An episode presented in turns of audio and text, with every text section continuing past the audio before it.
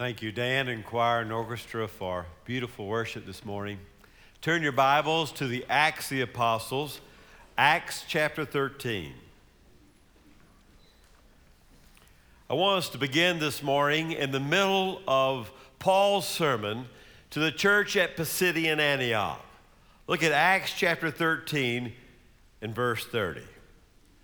But God raised him from the dead. Look again at verse 33. He raised up Jesus. Or verse 34. As for the fact that he raised him up from the dead. And verse 37. But he whom God raised, not once, not twice, not thrice, but four times, Paul says in this sermon in the synagogue of Pisidian Antioch, God raised Jesus from the dead. It's the only message that matters. It's the essence of Easter. If there is not this sermon, then there is no sermon at all. For all hope hinges on the fact that on that morning, on this morning, God raised him from the dead. Move back to verse 14. But going on from Perga, they arrived at Pisidian Antioch. And on the Sabbath day, they went in the synagogue and sat down. Paul and Barnabas go to Pisidian Antioch to the synagogue. And as the text unfolds in verse 15, the synagogue official invites Paul and Barnabas to share a word. If you've got something to say, says the official, then say it. Then verse 16. Paul stood up, motioning with his hands, and said, Men of Israel, that would be the Jews, and you who fear God, that's the Gentiles both Jew and Gentile, the word from the apostle is listen to what I have to say. And then the opening elements of Paul's sermon is a history lesson of God's dealing with ancient Israel. Look at the verbs beginning verse 17. God chose them. God multiplied them. God led them. God gave them land and God gave them judges to lead and God gave them kings to rule. All the way down to verse 22, we have the story of King David. And then verse 23 From the offspring of this man, according to promise, God has brought to Israel a Savior, Jesus verse 23, we have the first mention of the Messiah. From the offspring of this man, the king given to Israel, God has brought forth a Savior, Jesus. But notice verse 27 this Savior was not recognized. He was put to death, verse 28. Verse 29, he was laid in a tomb. That's where we find ourselves this morning. We're a verse 29 people. On Good Friday, we left with our Lord laid in the tomb. We sang the last song. Were you there when they laid him in the tomb? And then verse 30. But God raised him from the dead. An alternative title for the sermon this morning could be the adversative conjunction. An of conjunction for our grammarians expresses a contrast between two statements. They took him down from the cross, they laid him in the tomb, but God raised him from the dead. God raised him from the dead. Lest there be any confusion that it was so, verse 31 And for many days he appeared to those who came up with him from Galilee to Jerusalem, the very ones who are now witnesses to the people. And look at verse 32 And we preach the good news to you. That's the word for gospel, euangelion, the good news. Easter is the message of good news the good news of contrast. He was laid in the tomb, but God raised him from the dead. Now he refers, beginning in verse 33 and following, to Psalm 2 and Isaiah 55 and Psalm 16. All to say, David has died. David has experienced decay. But there's someone, verse 37, but he whom God raised did not undergo decay. The psalm could not be speaking of David, for we know where David is buried, Paul is saying. But there's a descendant of David who experienced no decay of the body because he was alive. Look at verse 37. But he whom God raised did not undergo decay. There it is. Therefore. This is the therefore of Easter. Therefore, what? What's a euangelion? What's the good news? Therefore, what?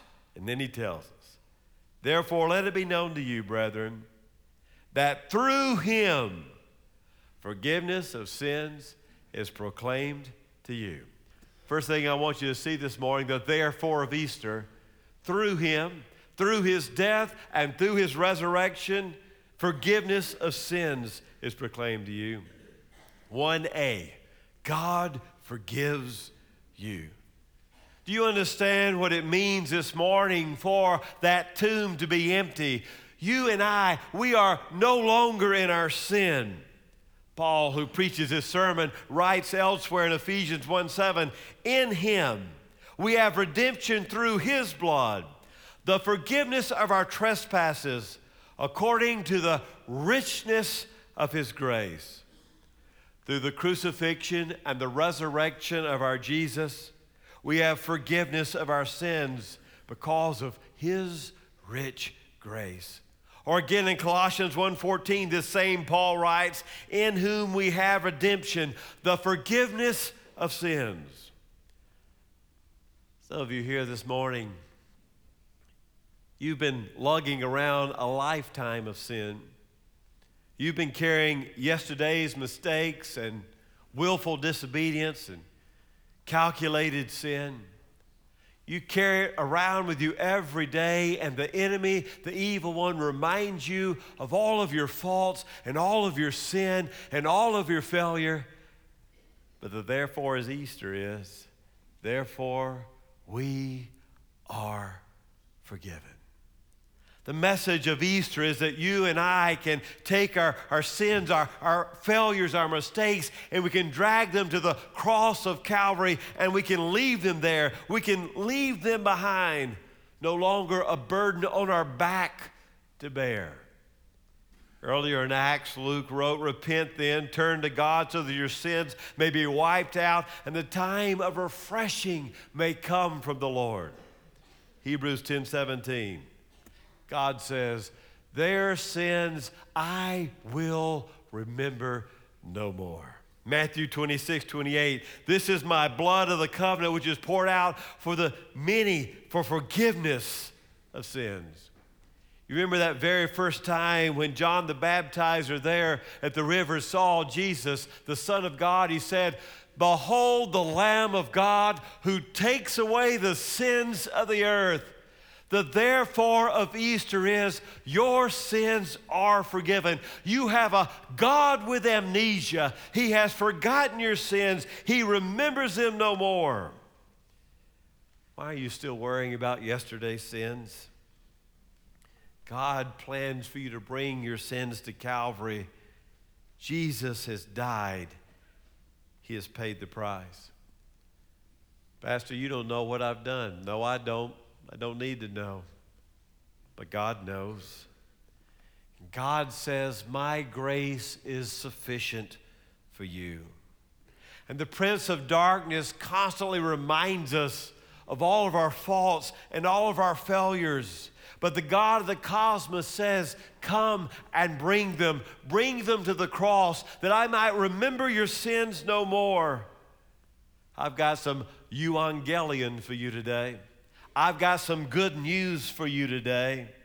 Whatever you did yesterday has been forgotten in the mind of God through the crucifixion and the resurrection of Jesus. Today, the message of Easter is you have a new beginning. You have a rebirth. You have a second chance. You've got a God who has chosen to forget and to remember your sins no more.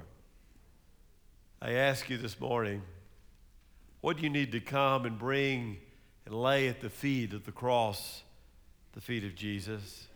What is there in your life that you need to drive a stake in the ground and say, This is the day that I will remember that God forgot, that I've taken my sin and I've laid them at Calvary, and I'm forgiven? Paul, this same Paul who's preaching this message, says in Romans, all have sinned and fallen short of the glory of God. That means you and that means me. There's not a, a man or a woman in this room or in the chapel or watching by way of television that doesn't need God's gift of grace. But I've got the evangelion for you today, the good news for you today. Forgiveness is found in the empty tomb of Jesus. That's 1A. God forgives you. 1B is now you must forgive your brother. The right response to being a recipient of God's grace is that we also are givers of God's grace. A few years ago, there was a national wide poll that asked the question What word or phrase would you most like to hear uttered? What do you want to hear somebody say to you?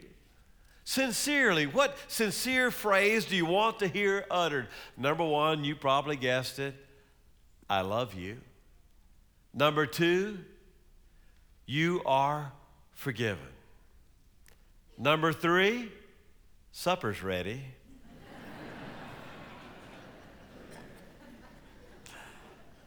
I love you. God's unconditional love. You are forgiven. God's unmerited grace. Supper is ready. God's unsurpassed invitation to his table. Think about Mark 11 25. Whenever you stand praying, forgive. If you have anything against anyone, so that your Father who's in heaven will also forgive your transgressions. Or Matthew chapter 6. And forgive our debts as we forgive our debtors. For if you forgive others when they sin against you, your heavenly Father will also forgive you. But if you do not forgive others their sin, then God will not forgive you your sins. The good news about Easter is not only does it change our relationship with God, it changes our relationship with each other. It changes our relationship to the Father, but it also changes our relationship to our brothers.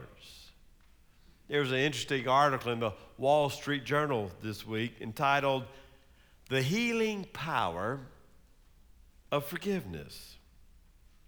Things we've done and things done to us carry a very heavy weight. The study was done by the University of Michigan School of Social Work, and Dr. Ingersoll Dayton concluded that unforgiveness, hoarding in your heart bitterness and revenge and hatred, what the doctor says is this it is a recipe for bitterness and bad health. Dr. Sood, professor of medicine at Mayo Clinic in Rochester, Minnesota, says refusing to forgive your brother is tantamount to suffocating yourself emotionally. Unforgiveness, says the good doctor, leads to anxiety, which leads to depression, which leads to high blood pressure, which leads to increased heart attacks. But when you forgive, said Dr. Sood, allows you to free up the real estate in your brain taken up by all the negative bitterness and hatred and thinking. Therefore, God has forgiven. Therefore, we are to forgive. Dr. Fred Craddock tells the story when the man down the road from the family farm he was just a little boy, killed the Craddock dog.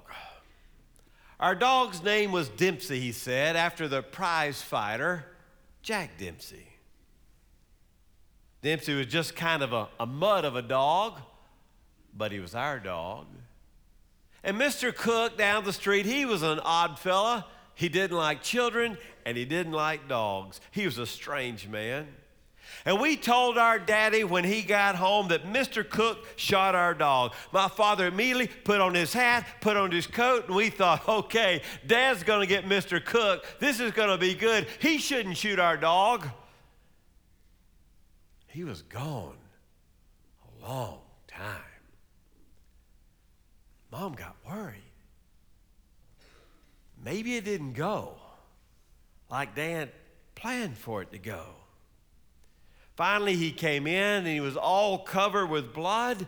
What happened? Our mom said, I didn't know Mr. Cook was an epileptic. I knocked on the door, he didn't open. I opened the door, and he was having seizures there on the floor. He was already biting his tongue, and I just held him and secured him and just stayed there to take care of him. And I remember what I said. Fred remembers.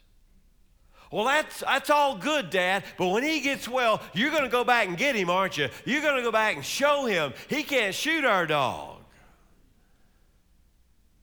Dad said, No, no. I mean, he killed our dog.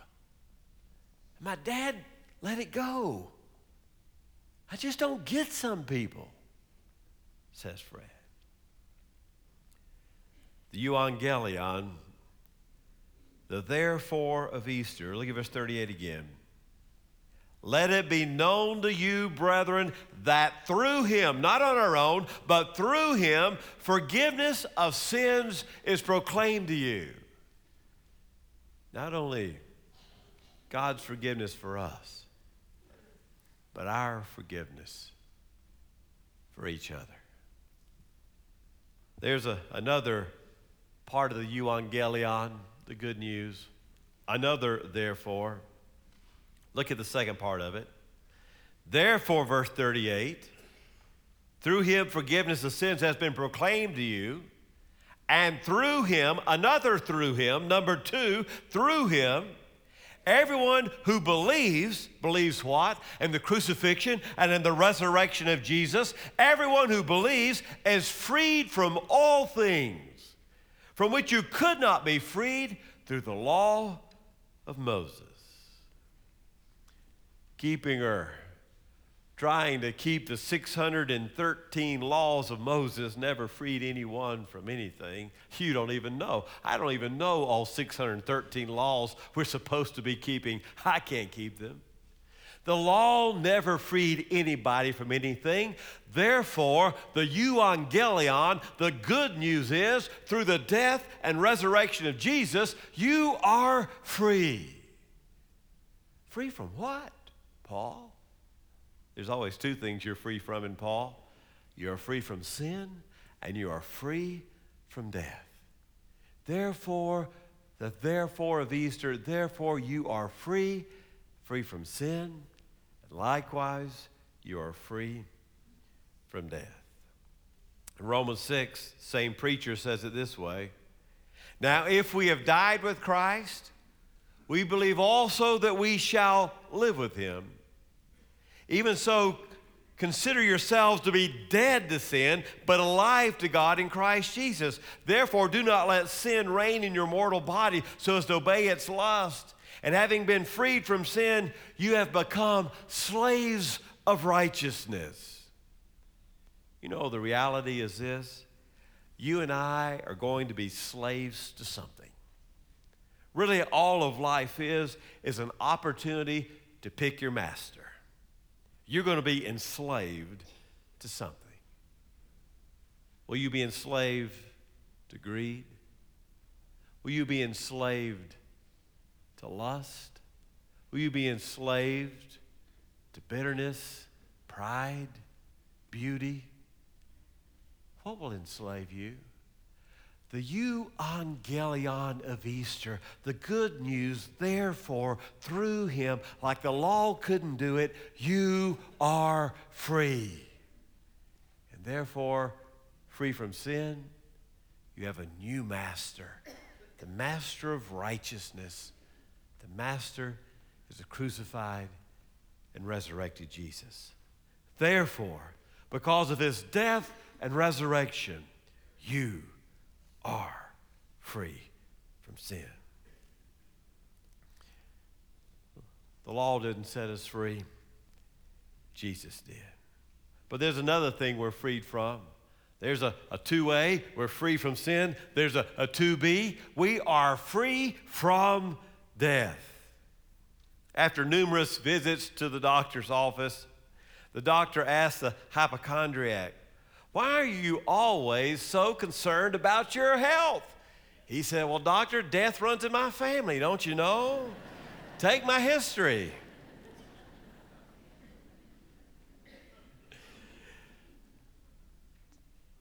Death runs in all of our families until the therefore, the adversative conjunction the euangelion. But you, in his death, through him, are free from not only sin, but B, you are free from death.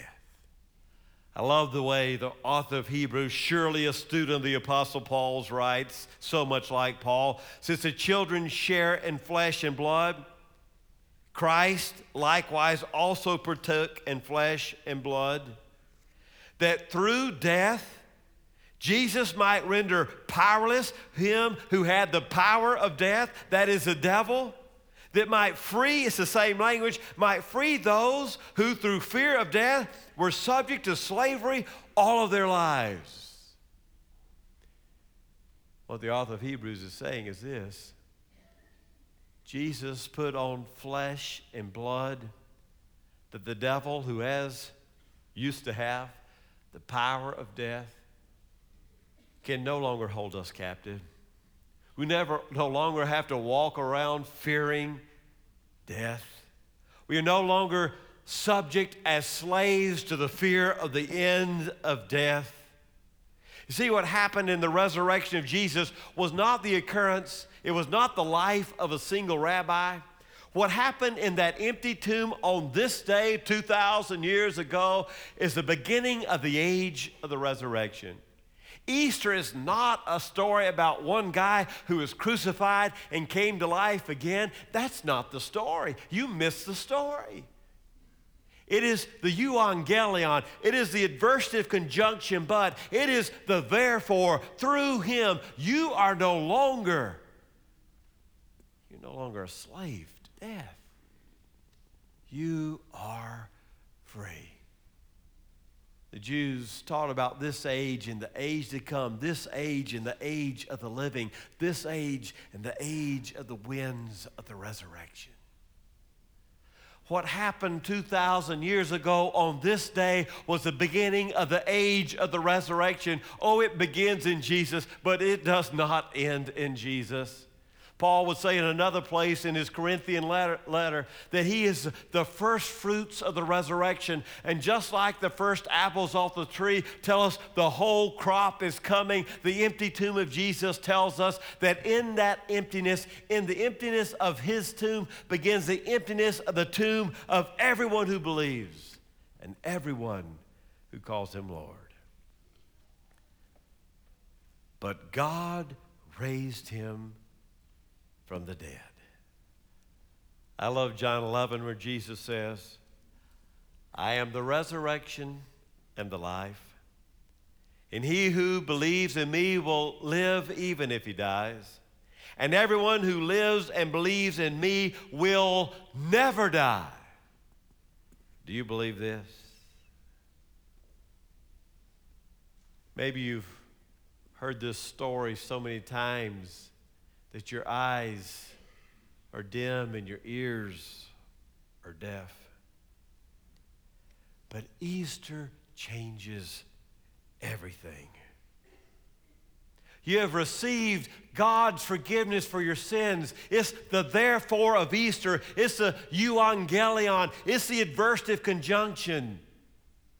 Therefore, through him, God has forgiven you, and you can forgive your brother.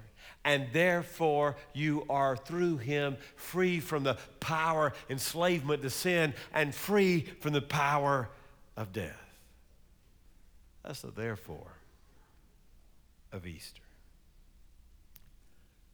Bobby Dagnall, now pastor at First Baptist Church in Lubbock, did a funeral several years ago for a woman by the name of Karen. Karen was a 41 year old mother. She had a 15 year old and 11 year old sons. The father had been away from the kids. You get the picture. He's trying to live in two worlds. He spent the weekdays there in Houston, Nederland, from Houston, hour and a half, to two hours. He, he spent the weekdays with his wife in the hospital on her sick bed, her deathbed, and then he would go home on the weekends to be with his son. And he wanted to be in both places. He wanted to be with his wife, and yet he knew his wife wanted him to be with the boys, and he was torn between. But finally, when he got to the end, they brought the boys to the hospital to Houston, and of course, the husband was there, and, the boys were there, and Karen's parents were there, and her siblings were there, and Bobby, her pastor, was there. It was room number 840. The father said to, to both the boys, Your mom doesn't have much time. If you've got anything you need to say to your mother, you need to say it like right now.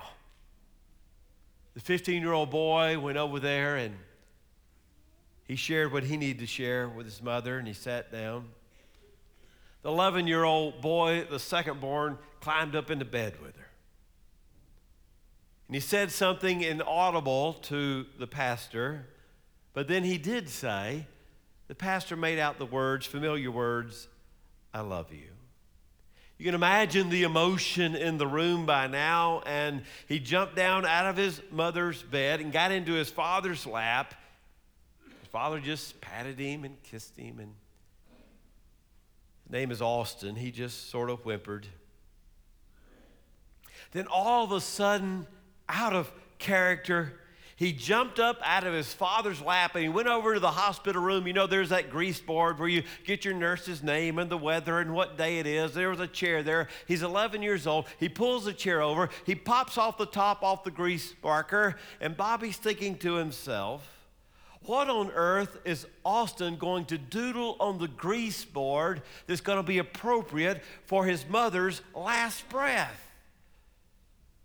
And he, he wrote a verse he'd memorized in Sunday school Fear not, for I am with thee. Isaiah 55. That therefore, the good news of Easter is we don't have to be afraid of death anymore. I know for many of you, even this year, this week we had five funerals in our own church family this week. So many over the past year. It might have been your husband or your wife, your mother or your father. God forbid, your son or your daughter, your grandchild, your best friend. To you, I bring the good news the euangelion,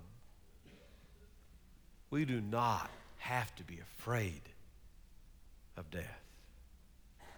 Christians do not live in the land of the living, going to the land of the dying. We live in the land of the dying, going to the land of the living. Right there in the middle of the sermon.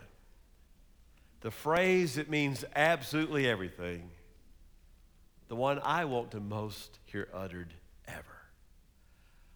but God raised him from the dead. Let's pray. Oh God, we thank you for those words today. the good news of Easter that your son, through your power, has been raised from the dead, and we don't have to be afraid of death or dying or the graveside. But we do believe in you. We are the people of the living Lord. We are the ones of the empty tomb. And in his death and in his resurrection, we have our life, our victory, our glory.